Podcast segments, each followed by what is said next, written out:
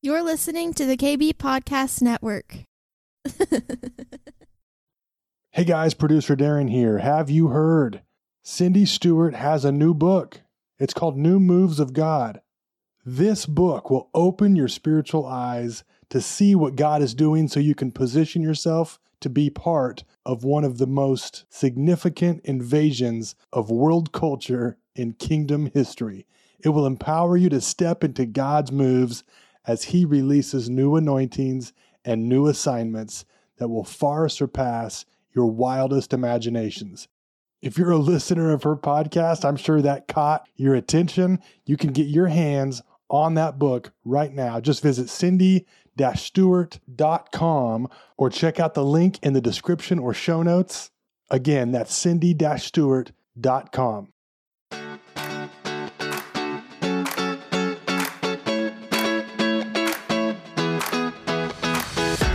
Welcome to the Cindy Stewart Podcast, a source for encouragement as you learn to discover God's dream for your life. With a passion to help you on your journey, here is your host, Cindy Stewart. So this morning, I'm going to work on offending all of you, so get ready. We have chocolate in the back when I get done, so you don't have to worry about it. But I will tell you that, do you really know Jesus has been on my heart for weeks, for months maybe, and I have just been so burdened with people I meet, people I counsel, people I pastor, really knowing Jesus. And you think, well, you're a pastor, you should be burdened about that, but something's different. I feel like something's different. Do any of you have that just kind of hunger to make sure people really know Jesus? I think it's a move of God on the hearts of His people to help others really know who Jesus is. And like I said, it has just been burning in me. And I think what happens when God puts something on your heart, then He begins to show you the reality of what people don't know about Him. So all of a sudden, I start encountering people that have these beliefs about Jesus that aren't really true.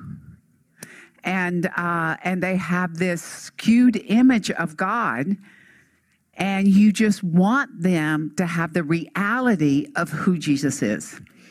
And so the songs we sang today, we're just glorifying His name. We're declaring the blood. We're just saying that Jesus is King, that He is holy, that He is worthy, because as we declare it, we know it becomes us.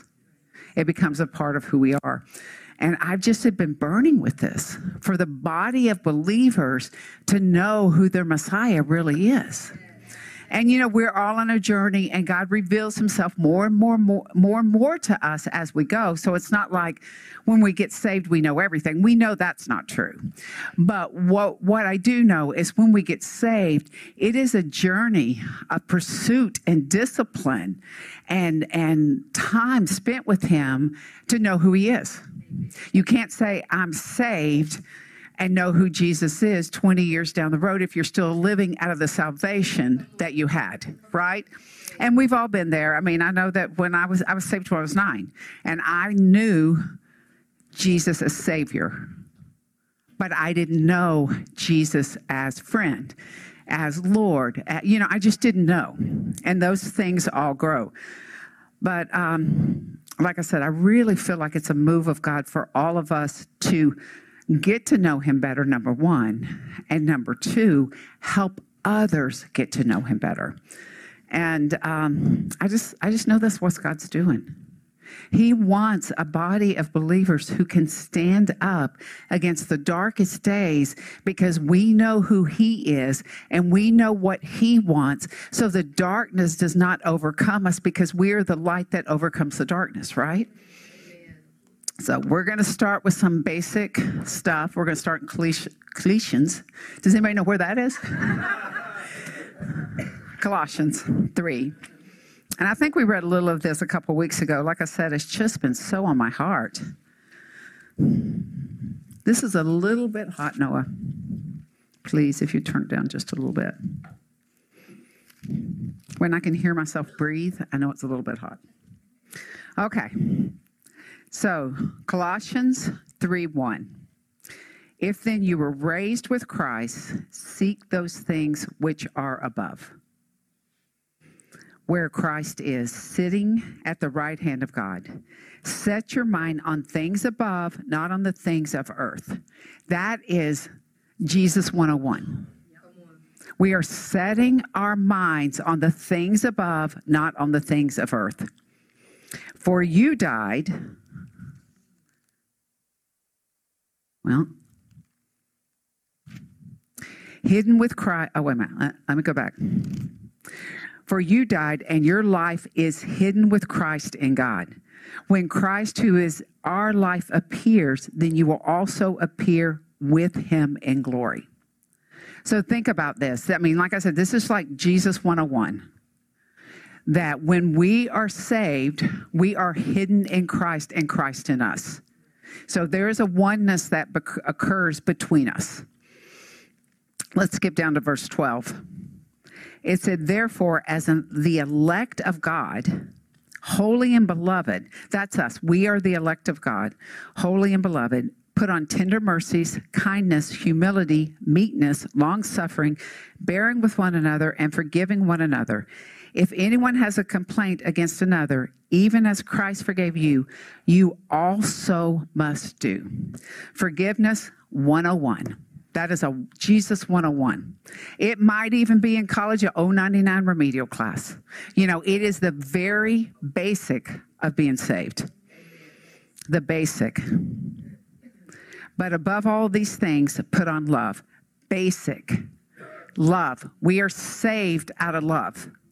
Yes, we're saved by the blood. We're saved by the death. But it is out of love that all of that even occurred. 101. Forgive. Things on above, basic love, which is the bond of perfection, and let the peace of God, peace is basic. That's basic. The shalom of God. Jesus is the Prince of Peace. Rule your hearts, to which also you were called in one body, and be thankful. Thanksgiving, basic. You can count how many times I'm going to say basic in the first 10 minutes. But it is. It's just the basic foundational. This is what the cross is. This is the basic of God.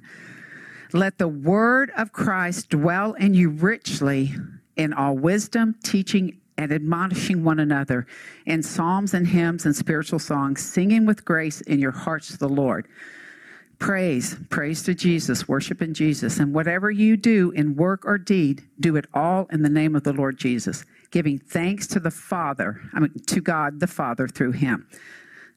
I mean, those few verses are really where we begin as Christians. We begin there. And it's funny because when we think about let the word of Christ dwell in us, I mean, the living word dwells in us. The written word, who is the living word, dwells in us. And that is what we have to live out of, is the word. And that's what I'm going to talk about, because it really is just the prerequisite of being saved, is we have to repent of our sins, be born again of water and spirit, and live out of love, forgiving one another, just the basics of Jesus. You know, it's interesting. Never mind. I'm not going to go there. Okay. So we're going to be born again, right? Is everybody born again? If you're not born again, we're going to get you born again today. Because we don't give a cross message without giving a cross invitation to join Jesus in the life that he has for you. So you keep that in your heart. John 3:4-5 says, Jesus answered, most assuredly, I say to you, unless one is born of water and the Spirit, he cannot enter the kingdom of God. That which is born of the flesh is flesh, and that which is born of spirit is spirit. We have to be born again, right? So once we have been born again, our old man has died, and our new man has been resurrected. I was talking, I had coffee with Debbie Cofre the other day, and we were talking about old-timey altar calls. In fact, some of the worship songs were like OG, the original old-timey, because you can't. It's hard to find cross-driven songs right now, and really acknowledging the blood. So we were having coffee, and she says, I remember hearing an older man, she says I was younger, talk about altar calls. And when they gave altar calls, people literally came to the altar. They got on their knees. They repented of their sin. They were prayed over, baptized in the Spirit, and the people praying over them didn't let go of them until they were ready to come up a new man. We didn't say, you'll catch up one day. We said, no, you have died and you're resurrected as a new man, as a new person in Christ. And sometimes we have to remember what we're called to do. We have to remember what we're called to do. And it's to bring sin out, life in, and send you on your way, born of the Spirit, born of Christ, focused on the things of heaven. You're like, I already know that. That's okay. I'm going to tell you more about it. The other thing I'm going to talk about is chronic sin. Chronic sin. If you have chronic sin in your life, it's got to go. Amen. If you are born again, that sin has to bow down to the name of Jesus. And if it's something you can't get rid of, then you're going to need help getting rid of it. Whatever it is, you might need help. And there's no shame in that. That's the reason there is a body of Christ. You might need extra prayer. You might need deliverance. I was at a conference this weekend. Michelle went with me. We had a lot of fun praying with people. But one of my friends from South Florida was there, and she was having me come up and help her. And on Thursday morning before I went, I had a terrible anxiety attack. And I'm like, anxiety is not my thing, so I don't know why I'm asking the Lord what's going on. I have my intercessors start praying for the conference. And a girl comes up, and she was riddled with anxiety. And I knew it was like a heads up from God of that was coming. And I was able to pray over her, get her delivered from her anxiety. And you could see her. It's like it was like all this melted off of her as she began to rise up out of this anxiety. And that's what God is saying is, we need each other. So if there's chronic sin in our life, we have got to get rid of it. We cannot say, well, I've always been like that. We can't say, well, that's part of something I'm trying to work through. It may be part of something you're trying to work through, but if you aren't actively working on it to get rid of it, to be cleansed from it, then we got to get you working on it. Right. And I'm not saying it's any of you, any of the web church, anybody listening. I'm saying somebody out there is going to hear this. But this is a serious situation because we know that chronic sin brings the enemy's partnership into our life. It does. It brings the enemy's partnership. And you got to find a mentor. You got to find someone to help you. You got to set up a prayer time to get prayer. We've got to get that sin out because sin cannot be our shadow. It can't be what we're reflecting to other people because it will kill us. It will kill us. It will keep us from having the life that God has planned for us. And when we sin, it should surprise us. Amen. We are born again people. We've been paid, bought, cleansed by the blood. So if we sin, it should be a shock to us. And, that sounds funny, doesn't it? I was playing tennis a couple of weeks ago, and we were playing this tough match, and we were in, I don't know if it was the playoffs or not yet, but me and my partner, and all of a sudden this curse word came out of my mouth. I stopped because I was shocked. But the funny thing is, who is not a born-again believer, she stopped. And she said, what did you say? You don't ever say stuff like that. I said, I don't know. I don't know what. But you know what? That's what should happen. When we sin, not only should it shock us, it should shock the people around us because they know that that's not who we are. They know, and I repented and then hit the ball again. But, but it was just, when you catch something that is not your norm, that you know that you've been delivered from, that you've been bought and made free and been paid a price for, it should shock you. It should, you should say, hey, that is not me. It's not my character. It's not who I am. It should shock us. And if it doesn't shock you, then you need to get on your knees and say, Jesus, make my sin shock me. Let me have some spiritual electrical shock to get that sin out of my life. Because sin is not our friend. In no way is it our friend. Okay, we're going to go to John 1. You guys okay? You guys okay? Yeah. John 1 says, in the beginning was the Word, and the Word was with God, and the Word was God. He was in the beginning with God. All things were made through him, and without him, nothing was made. In him was life, and the life was the light of men. And the light shines in the darkness, and the darkness did not comprehend it. Those who are not born again, who don't know Jesus, they have not comprehended the light that has been sent to them. And that's what we pray, God. Open up their hearts to see the light of Christ. And we also pray, God, open us up with your light to examine anything that is not whole and pure and beautiful to you, right? So our mandate in this hour is to not only bring revival to the body of Christ, but as the body is revived, the harvest will see a light of Jesus shining through us. They will run in the doors of the church. They will run into your house because they know that there is a presence that they are hungering for and that they have been called to. They will know. Yay. My door is open. So probably not from, 9 to 5 in the morning. No. But, think about it. This really is that. If you read Acts, that is what happened. The presence of God was so strong that people would run. People would lay their sick in the street. They would do anything to get near the holy people of God that was releasing the presence that would transform their life and heal their sick and raise their dead. They would do anything. Are the people around you saying, I'll do anything to be next to you because of who you carry?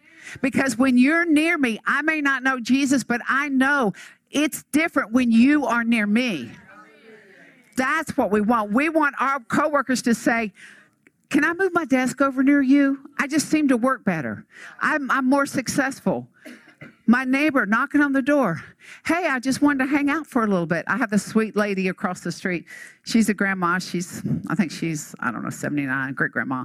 But she just loves Jesus. And she walks up and down the street loving Jesus. And everywhere she goes, everybody she talks to, she just loves Jesus.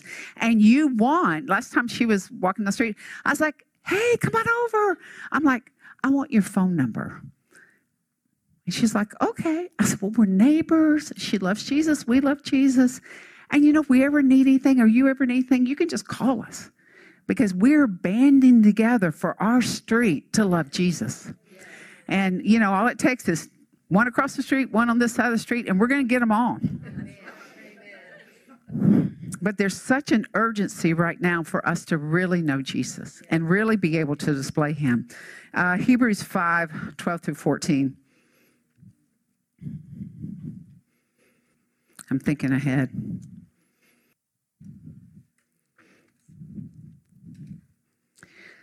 For though by this time you ought to be teachers, you need someone to teach you again the first principles of the oracles of God. And you have come to need milk and not solid food. For everyone who partakes only in milk is unskilled in the word of righteousness, and he is a babe. But solid food belongs to those who are full of age, that is, those who by reason of use have their senses exercised to discern both good and evil, because they have fed on the meat of the word, not on the surface skimming of Christianity. We've got to learn to feed on the meat of the word. We have to be able to digest the hard stuff. We've got to be able to do hard things in order to be transformed by Christ. We have to do the hard things. So there's three areas that I'm going to share with you that have really been burning in me.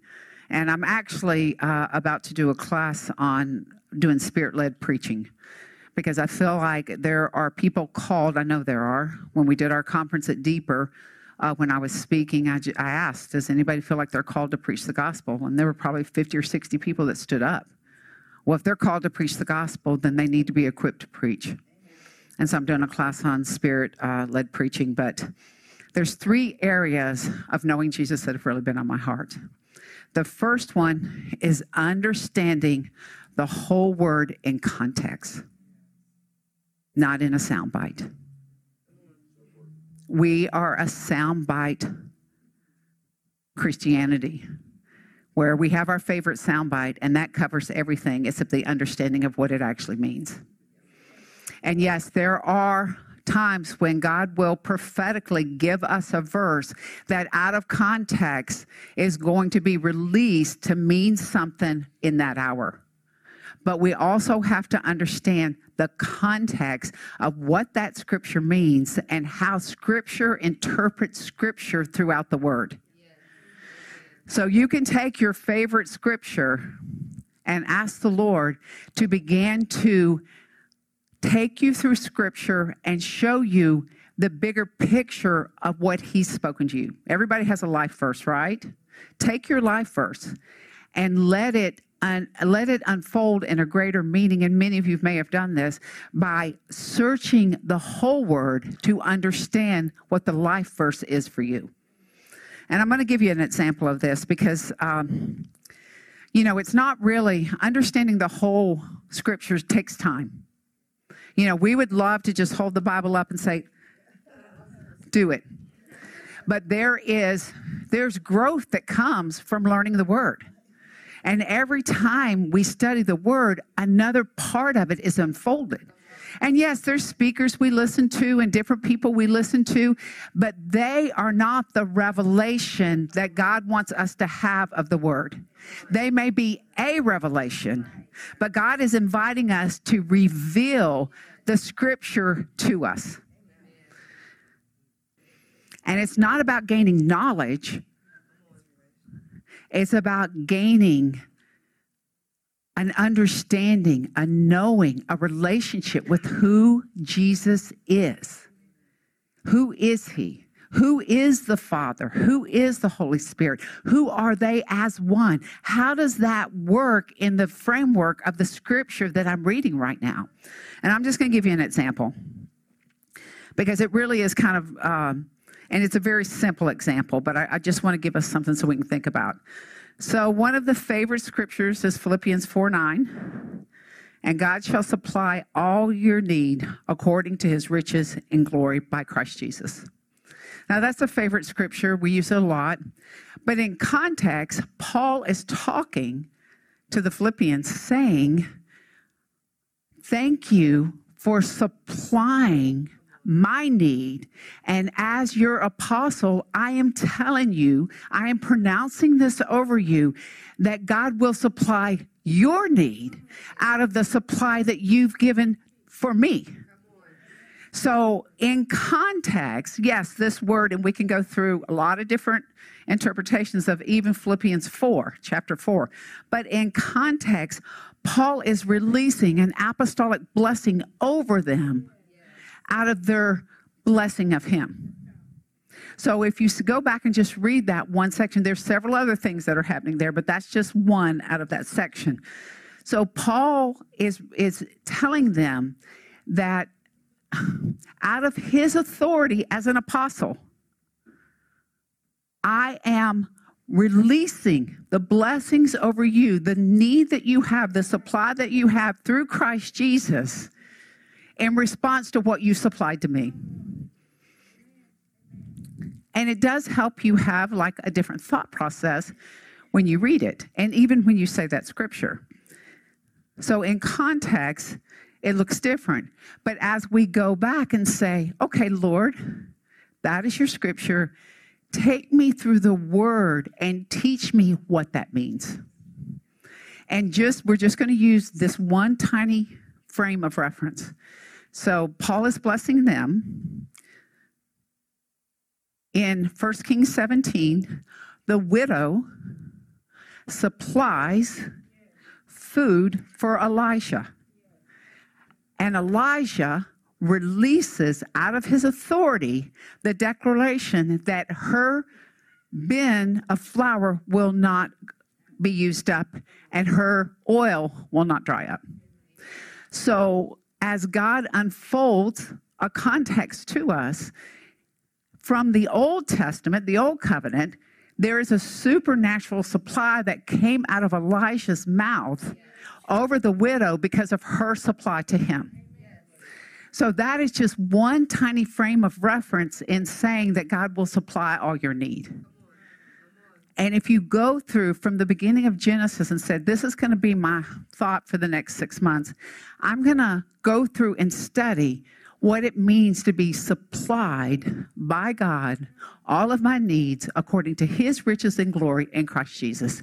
And you will find that it's not only physical supply, it's supernatural supply, it's spiritual supply, it's wisdom, it's understanding. If you go through and proof text that one verse in the full context of the word, you will be amazed at the revelation you will have of Christ Jesus. And that's what we have to do. We have to understand the context of the whole word, which means we have to read it. That's that 099 class. We got to read it. And we've got to read it with the intention of knowing Jesus and having the revelation on the word that he has for us to know, and understand the context in which he's drawing us to that word. Amen? So that's number one. I feel like right now we've got to know the word, but we have to also know the context of the word. Okay, the next is lenses. We have to understand what lens we are reading through. And I did talk about this a little bit maybe a couple of weeks ago. We're going to go to Matthew 12. Does this make sense to you guys? Okay, Matthew 12, verse 9. So, this is going to seem a little bit awkward, but we're going to read it anyhow. Now when he had departed from there, he went into their synagogue, and behold, there was a man who had a withered hand. And he asked him, saying, is it lawful to heal on Sabbath? We know that's a trap, so that they may accuse him. Then he said to them, what man is there among you who has one sheep, and if he falls into a pit on Sabbath, will he not lay hold of it and lift it out? Of how much more value then is a man than a sheep? Therefore, it is lawful to do good on the Sabbath. Then he said to the man, stretch out your hand. And he stretched it out, and it was restored as whole as the other. Then the Pharisees went out and plotted against him, how they might destroy him. Now, we can all say we're not Pharisees. You can say that out loud.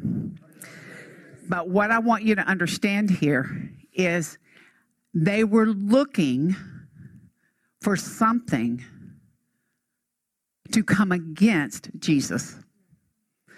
Many times when God is moving and we don't understand the way he's moving, we become the Pharisees against the move of God because we don't understand that God is doing something that we can't explain, but he is doing it. And it doesn't mean that there aren't false movements. That's not what we're talking about. We're talking about that we know the word well enough, we know God well enough to recognize when he's moving. And so we step into the awkwardness and the uncomfortableness instead of pointing our finger at it and begin to pick it until it bleeds.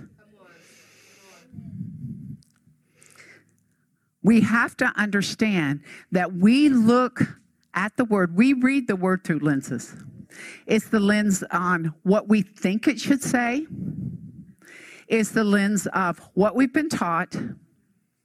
And it's the lens of what we disagree with.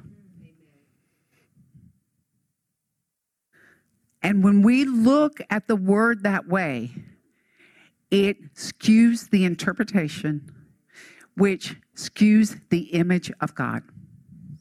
And we all know that, and I think I talked about this a couple weeks ago, you know, our grandmothers taught us things, our parents taught us things, and it wasn't they were trying to derail us. They taught us what they knew. And we've been in churches that taught us things that when we came out of that church and had some revelation from God, we realized that it might have been partially true, but it wasn't all true. I remember when our kids were just babies, we started going to a Presbyterian church, and it was Christmas, and he's up doing the Christmas message, and he says, "Let me just tell you right now, I just can't believe in a virgin birth."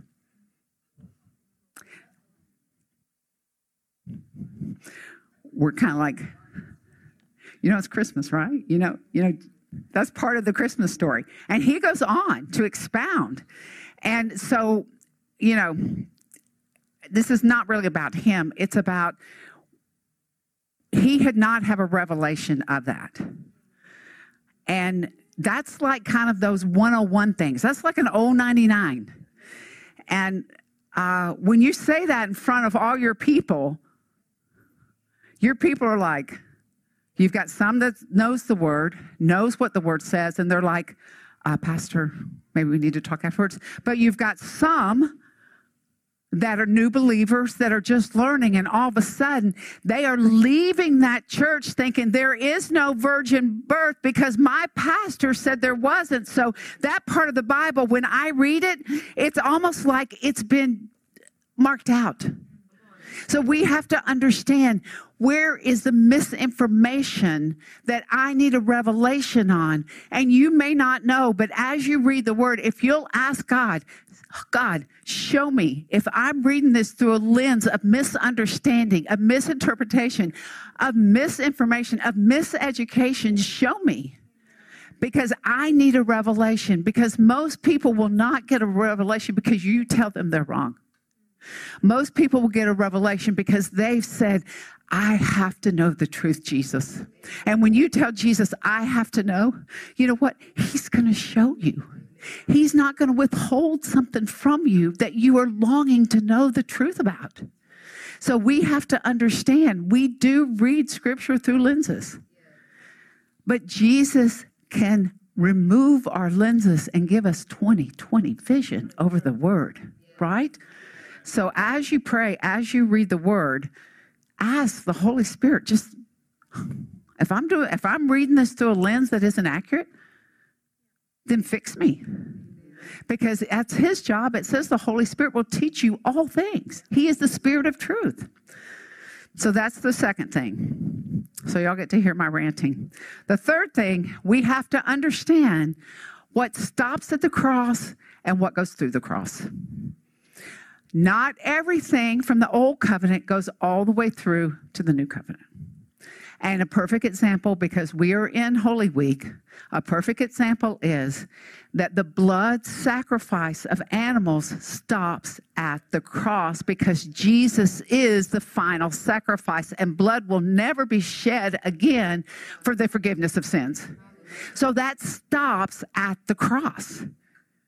And we have to understand that not everything in the Old Testament is going to move into the New Testament because Jesus, John the Baptist, the last Old Testament prophet, though he was in the New Testament, that's what it says. So we have to understand that if you're trying to be an Old Testament prophet, you've gone past the place of permission. Because the cross has stopped that. It doesn't mean that the Old Testament prophets won't speak to us. It doesn't mean that there are things still to be fulfilled from that. But it does mean prophecy has changed the way it operates because the blood of Jesus has set the standard, right? So we have to understand that. And a simple example, another simple example I'm going to give you, and I'm not going to talk forever, but I just feel like this is so important for us to get, guys. We have got to get this. We have got to be the leaders, the mind molders for the kingdom of God. And we can't mold someone's mind if we don't know the God we proclaim as our Savior. We cannot be a mind molder, whatever that is. So there's one other one. This is just something just to think about. Sometimes what is in the old covenant is presented different in the new covenant. We have the Ten Commandments, right? Well, there they are. I'm not going to repeat them all. But as we move in, Jesus says, what is the most important commandment? I mean, he's asked, what is the most important commandment? So the Ten Commandments are rolled into three things. You love God, you love your neighbor, and you love yourself. That takes care of, I'm not going to murder, I'm not going to covet, I'm not going to steal, I'm not going to profane God. That took care of it. I don't have to sit here and repeat the Ten Commandments over and over. I just say, God, did I love you well today? Did I love my neighbor well today? Did I love myself well today? That covers it all. Because if I can love those three that he gave me, him, you, and me, then I fulfilled everything else. Because I will live out of that love, right? So when we think about these things, and these are just deposits for now, we may talk about it more, but we've got to remember context of Scripture. We have to clean the lenses which we're looking through as we read Scripture. And we have to understand what stops at the cross and what goes through the cross. And those are the kind of things as you read, you're just asking the Lord, show me. And he is a good teacher. He is a great communicator. And he will be able to take you to a place where you have the superfluous teachings out and the truth of the word brought into clear sight, which brings you, what does it do? It brings us into the depths of Jesus that he has for us. You can't have a deep relationship if you don't know who he is. You can't have a deep relationship if you don't believe what the word says. You can't have a deep relationship if you're not willing to rid yourself of the sin that is pulling you down. You can't have a deep relationship unless you say, Jesus, whatever it is that ain't right, correct it for me. And whatever it is that I'm looking through wrongly, fix it for me. And whatever I understand of the word, build on it, expand it, let it grow, let it become such a life within me that what comes out of my mouth is a rendition of the word. It may not be a spiritual quote, but I live and breathe out of the word. So when I speak and when I work and when I drive and when I talk to people, I am releasing the Jesus that I know intimately from out of me, right? Amen. Okay, so that's it. Everybody okay? Okay. Well, I think what we ought to do, we're just going to pray for a minute, and then Chuck's going to tell us what we're going to do. I was going to tell you what we're going to do, but he knows.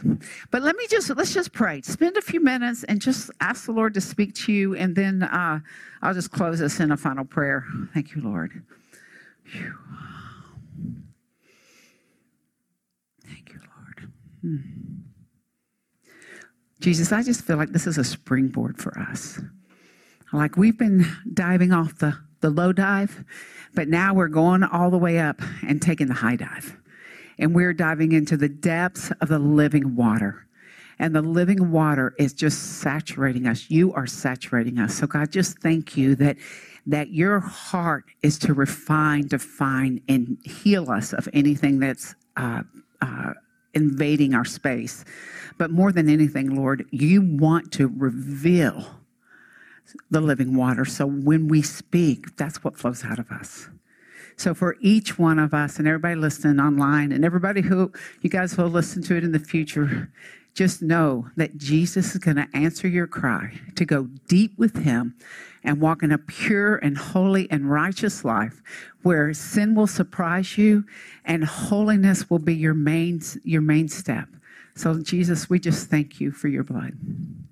And we thank you that we live hidden in you. And we just bless you. Amen.